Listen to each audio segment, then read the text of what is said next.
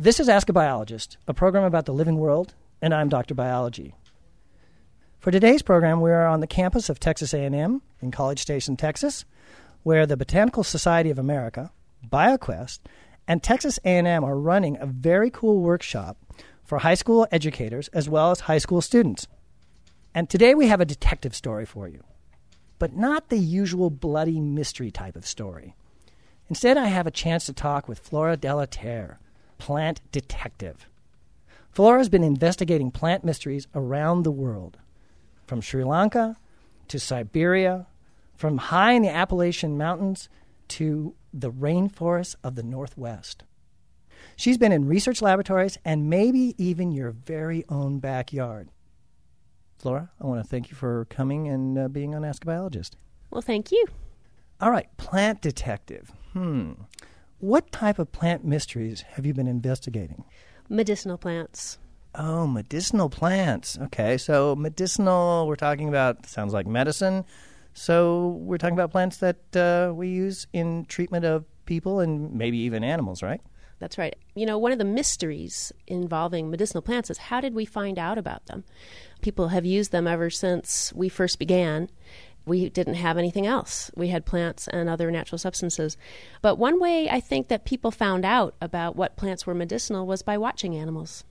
Okay, so now I was doing some research on you and I came across a really cool term. It's called phytomedicinals. Um, so this is what we're talking about, right? Right. Phyto means plant. And so these are plants that contain medicine. They have chemicals in them, compounds, that affect our bodies just like drugs. Some people think that natural means safe, but plants with the chemicals in them have just the same kind of range of safety as drugs that you buy in the drugstore. And of course, there are all those warning labels and caps that children can't open. Well, it's the same kind of thing. Natural doesn't necessarily mean safe. You have to know what you're doing. Right. Arsenic is natural, and the last time I checked, it would kill you if you took arsenic. That's right. And of course, I'm talking about plants using them as if you would pick them and just use them. But a lot of medicinal plants that we talk about on the radio show, The Plant Detective, are found in prescribed and over the counter drugs in your drugstore. So I'm not just talking about herbal remedies. Oh, okay. So give me a few examples. Well, in the drugstore, you can get drugs for the heart that come from digitalis or foxglove. Actually, digitalis, I think, is the compound, and foxglove is the plant. There are cancer drugs from a kind of periwinkle, and also from an American plant, a North American plant called mayapple, which it was found to be a cancer plant because people used to use it as a home remedy, mostly for warts.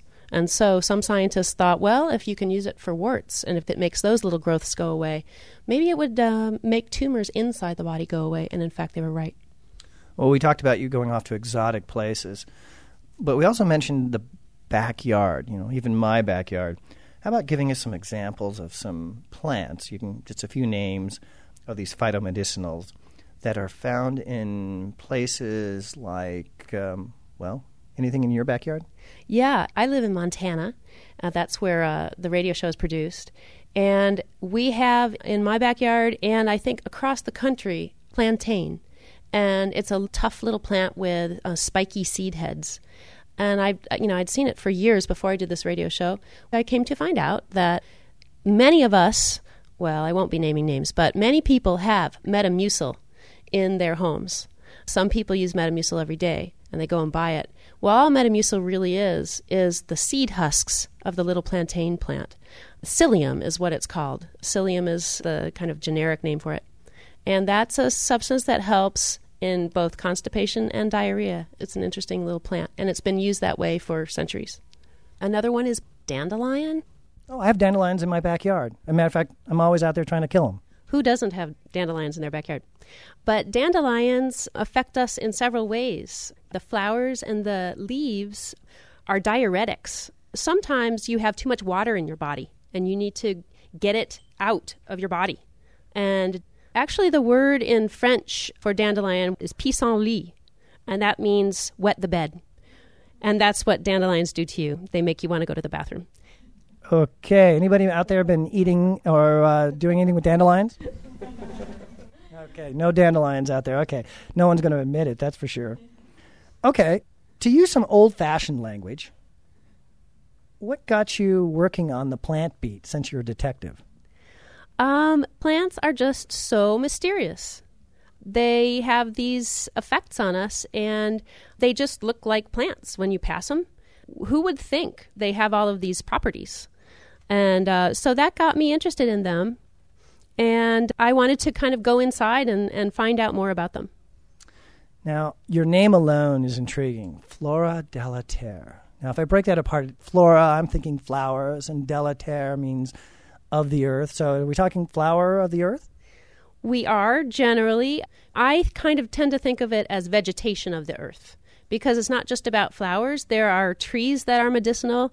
Slippery elm is one of them, uh, cedar, yew, that's Y E W. That's a source of a really good breast cancer medicine. I see. So this goes back to our science, flora and fauna. So the flora are the plants and fauna are the animals. Okay, cool. I like that. And well, you're a detective. Are you also a trained scientist? I'm actually not a scientist, I'm a writer.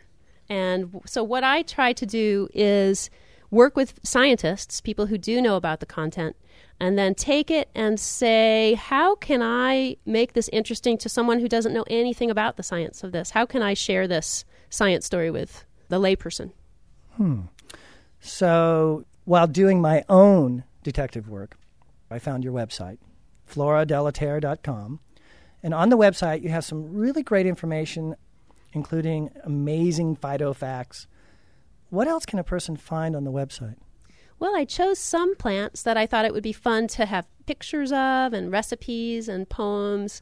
And so I have specific plant pages that actually you can see the plant, you can find out what medicinal effects it has, what part of the plant is used, sometimes the root or the leaves or the flowers and or the bark.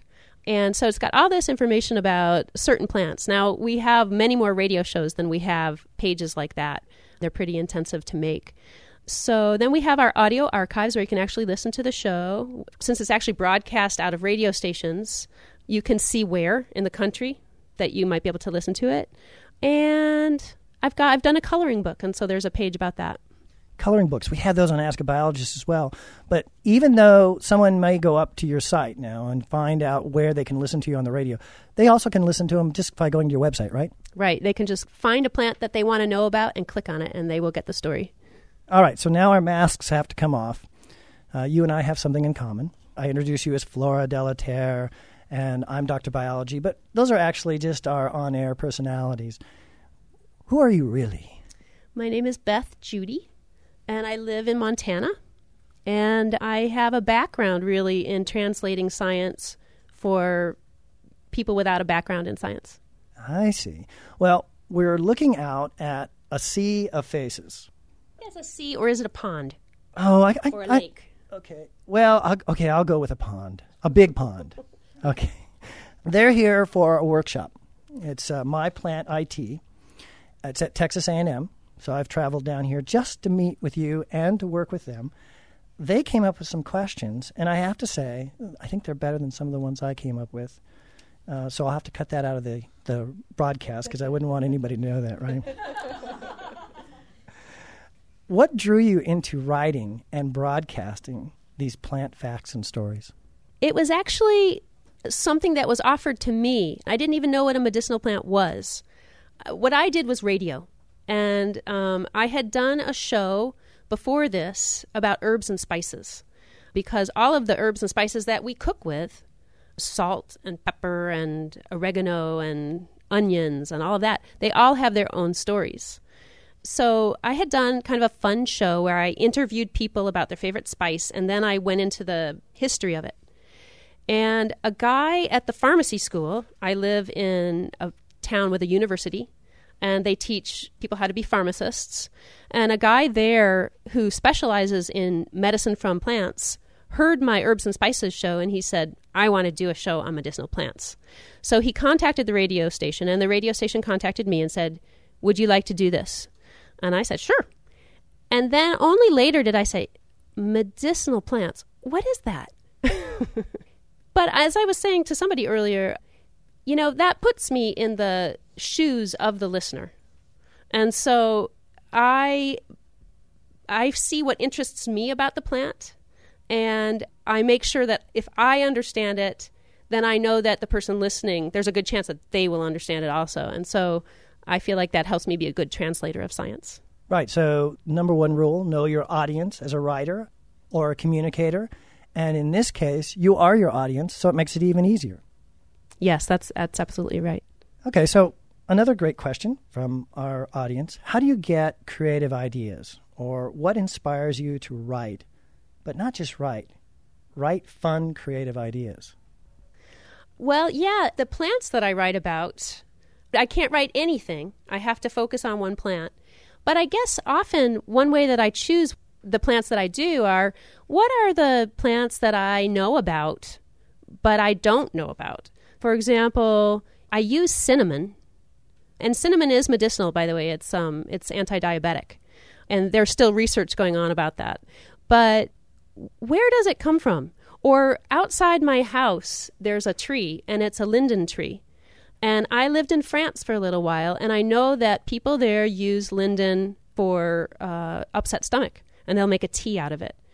But that's all I really know about linden. So I myself am curious, and that's often what drives me to choose the plants.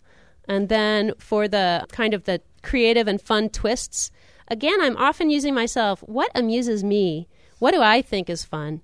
And that's kind of how I came up with the plant detective in the first place. Actually, was okay, I want to talk about this information, but I don't want it to be like other shows that are just, you know, scientists droning on and putting people to sleep. How can I make this fun? And how will this be something that I want to work on for years? And I have worked on it for, I think it's like 14 years I've done this show, and I haven't been bored yet.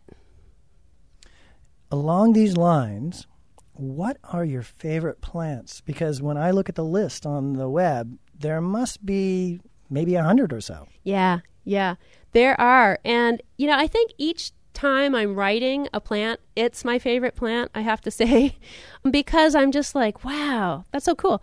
But let's see, I, I can try and choose some. One of them is ginger.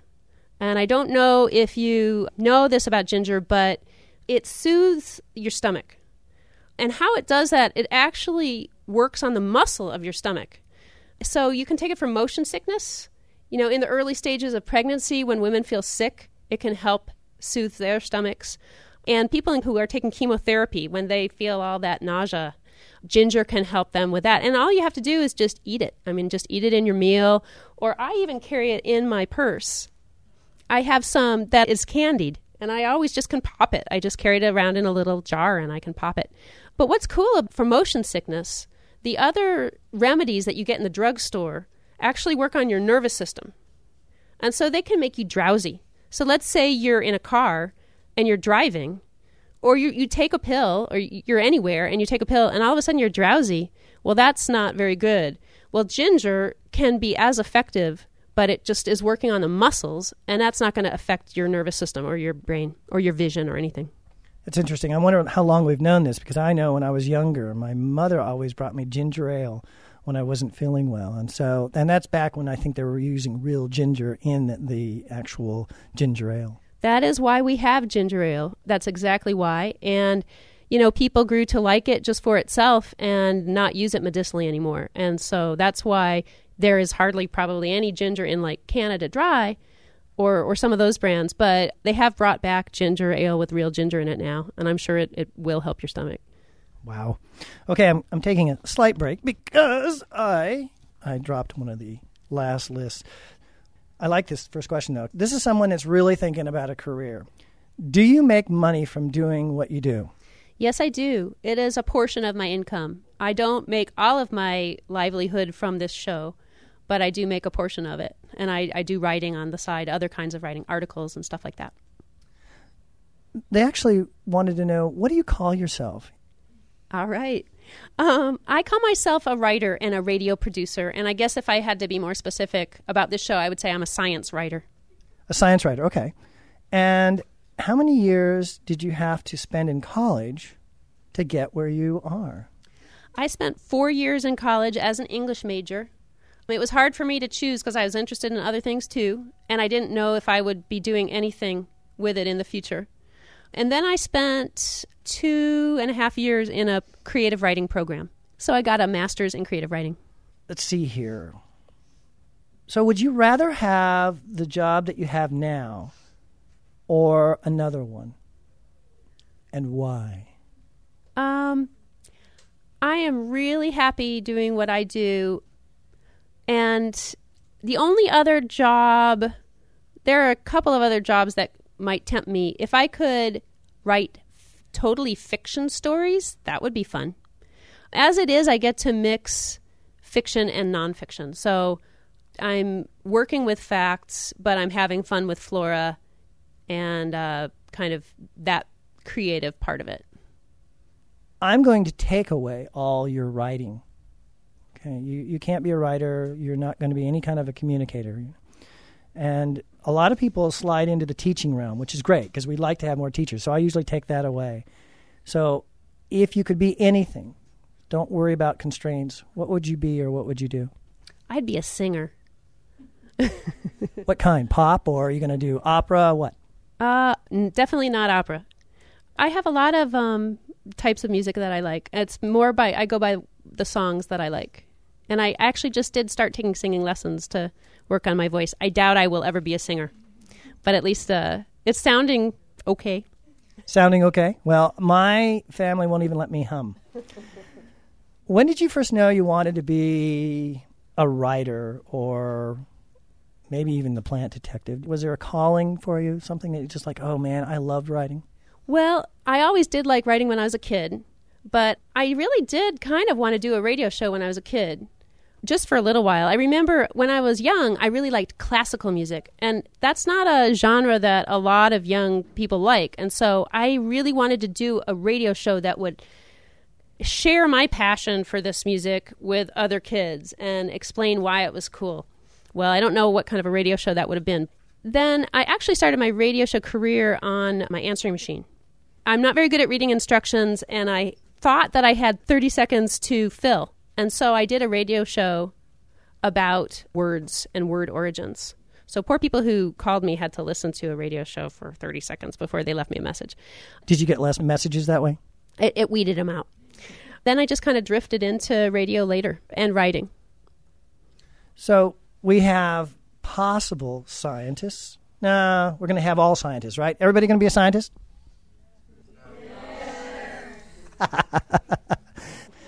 um, so those that aren't going to be the scientists, maybe they want to be a detective, plant detective, or a journalist. Is there any advice you have for them? Keep asking questions, and even dumb questions. Like you might think, "Oh, that's a dumb question," but sometimes no one else is asking that question, and that's a really good question to ask. And investigations are fun and helpful to other people, and I guess that's about it. So I want to thank you, Beth Judy and Flora Delaterra, for being here and visiting with us. Thank you. It was very fun. And I actually I want to ask, what's it like having two first names? It's a challenge. Uh, and so when you went to school, did they ever wonder it was flipped around? Oh yeah, yeah, it, it is. And I just have to answer to Beth or Judy. All right, you've been listening to Ask a Biologist, and my guest has been Flora Delaterra, a plant detective. The Ask a Biologist podcast is usually produced on the campus of Arizona State University. For today's program, we are on the campus of Texas A&M in College Station, Texas, where the Botanical Society of America, BioQuest, and Texas A&M are running a very cool workshop for high school educators as well as high school students. Uh, Detective Delaterra and I, I hope, will investigate more things in the future. But remember, even though this program is not broadcast live, you can still send us your questions about biology using our companion website. The address is askabiologist.asu.edu, or you can just Google the words Ask a Biologist. I'm Dr. Biology.